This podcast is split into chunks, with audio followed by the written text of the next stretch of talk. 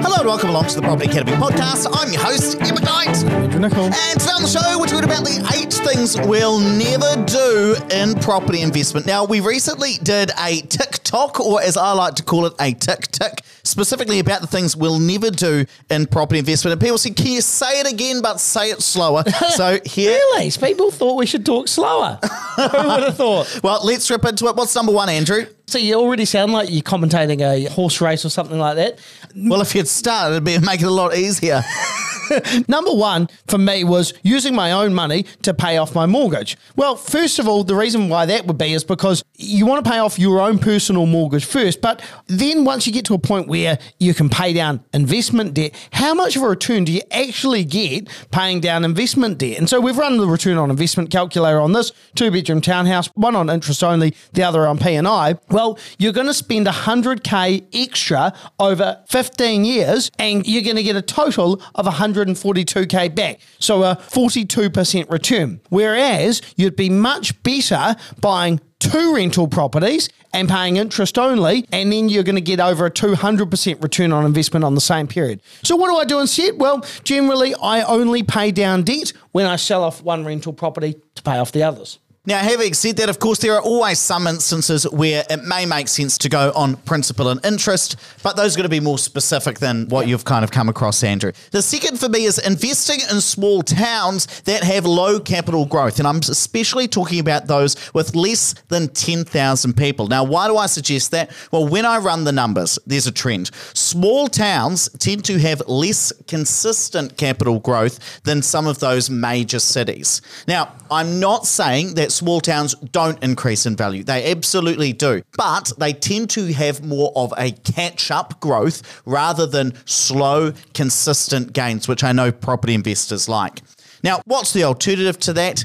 Often investing in main cities or the satellite towns surrounding those main centres, because the combination of population growth, the economy growing, and all of those other factors we talk about on the podcast, that's what provides that consistent, more predictable, or relatively more predictable capital growth compared to those smaller towns. And I know I've said this on the show before, but I'm just going to keep saying it until it hammers into everybody's heads. My next one is fix my interest rate for five years because then I pay extortionate break fees. And look, let's talk about the why first because I guess you don't know how your portfolio is going to develop over a five year period. Five years is actually quite a long time. And things might change. You might need to sell a property. You might need to refinance a property. You might have a relationship bust up.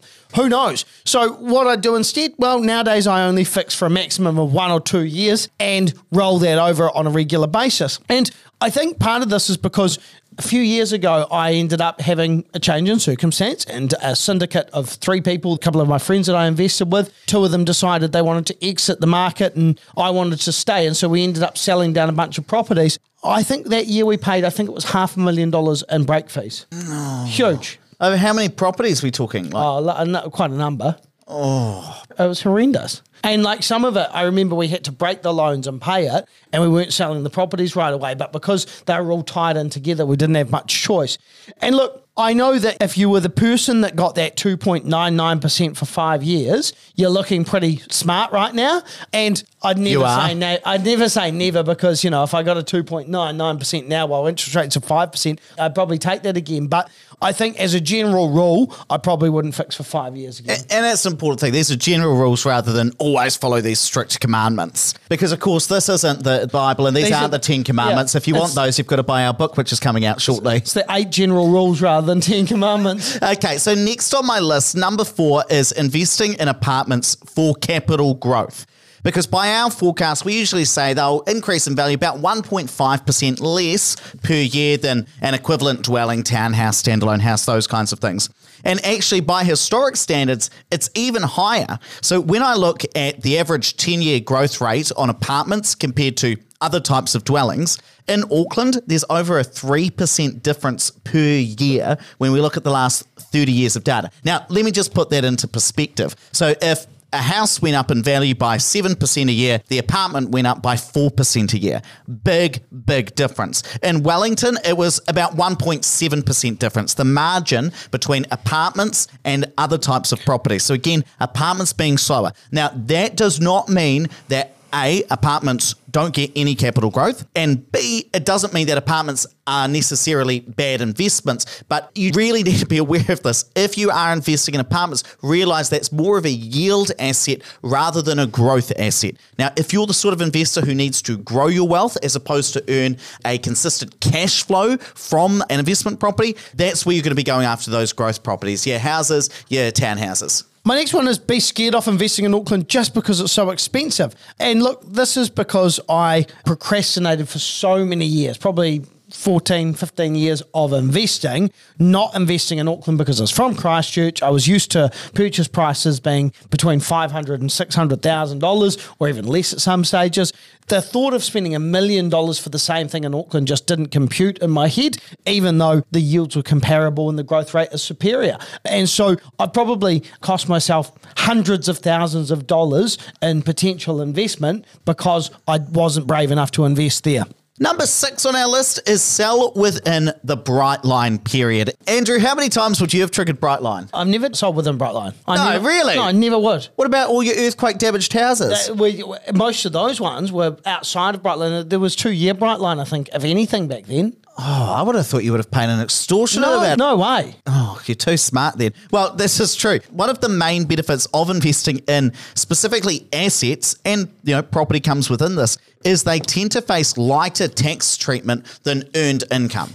So you buy a house, it increases in value, you sell it outside of the bright line, you don't pay tax on that because the IRD views your income as the rental income you're getting as opposed to those capital gains. Now, if you decide to sell within the bright line period, like maybe you bought a house a year ago, maybe two years ago, and you've seen it increase in value quite substantially, it can be very tempting to just say, I'm going to sell it, trigger Brightline, and then pay income tax on those gains because you want to get the equity release out. But generally speaking, the better thing to do is to hold, hold, hold because you're going to give up to 39% of your gains away to the tax man, which just isn't very efficient if we're talking about growing your wealth over the long term. Number seven was spend time managing my rental properties. Well, why? Because it's just not a good use of time. It's not worth the stress of it. I'm not the expert in property management. So, what do I do instead? Well, I use a professional property manager in all instances. I can just imagine you attempting to manage your property. Like imagine turning. What do you mean attempting? I did it quite successfully.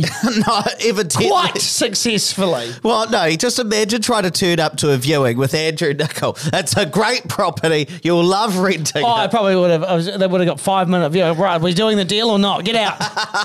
Get out, you bums. You can't say that Oh. about your tenants, your lovely no, tenants. they weren't going to sign up, they're not my tenants. Okay, number eight. We'll see whether that makes it into the podcast. number the real Andrew Nicol. and number eight, the final one is oh, I love this one. Feel like I have to renovate a property, otherwise I'm not a real property investor. And I think I, I think I actually saw this on social media, Andrew. Somebody say if you don't renovate properties, you're not a real property investor. And I was thinking, What a weird thing to say. well, I know that some people in the property investment community get very passionate about their specific strategy. Right. And for them, that's the right way to invest in It property. is basically like religions, right? Every particular field thinks that they're the right ones and everyone else is wrong. So, look, here's the way to become a real property investor you own a property and you rent it out. That's it. You're, a real property investor. And I think it's really important that we all within the property investment community just kind of acknowledge that everybody's got different strategies and that's cool. What's really important is to find the way that works for you and your lifestyle, whether that is to say, hell yeah, I'm going to give up my job and renovate properties full time, or to say, do you know what? I'm just going to invest in new builds and invest in property really passively. Wherever you sit within that spectrum is totally cool. But you don't have to do one particular thing in order to become a property investor. If you own a property and rent it out, you are a property investor. And I think it's really great that you've got the gumption and are taking action to improve your financial future. So I think give yourself a pat on the back for that. Right, let's wrap it up there. But please don't forget to rate, review, and subscribe to the podcast. Really does help us get the message out to more people. And hey, if you want to invest in property in 2022, then your next step is to come in for a portfolio planning session. Now, I won't chew your ear off with all the details about that, but if you want to find out more and sign up for it, whip out your phone, send us a text. Our number is 5522. Text us the word plan. We'll give you a buzz, see if it's the right fit.